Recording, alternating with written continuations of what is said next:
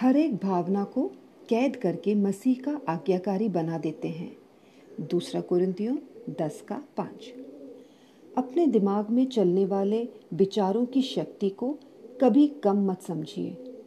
लोग अक्सर सोचते हैं कि वे जो अपने दिमाग में मनोरंजनकारी विचार कर रहे हैं, वह सिर्फ़ एक विचार मात्र है और इन प्रकार के विचारों से किसी की कोई भी हानि नहीं हो सकती। लेकिन बार बार मनोरंजन करने वाले विचार धीरे धीरे इच्छाओं में विकसित होते हैं और अंत में हमारे कार्यों और हमारे भाग्य को प्रभावित करते हैं।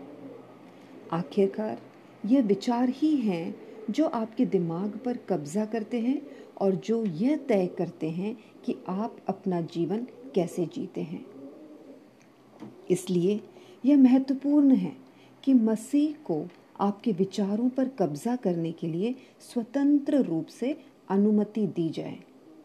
एक एंटीवायरस की तरह, जो इंटरनेट पे आपके द्वारा देखे जाने वाले साइटों को स्कैन करता है या बारीकी से उसकी जानकारी निकालता है, आपको परमेश्वर के वचन और उसकी आत्मा के लेंस या आत्मा की पारदर्शिता के द्वारा अपने दिमाग से गुजरने वाले विचारों को स्कैन करने की, यानी बारीकी से देखने की आवश्यकता है।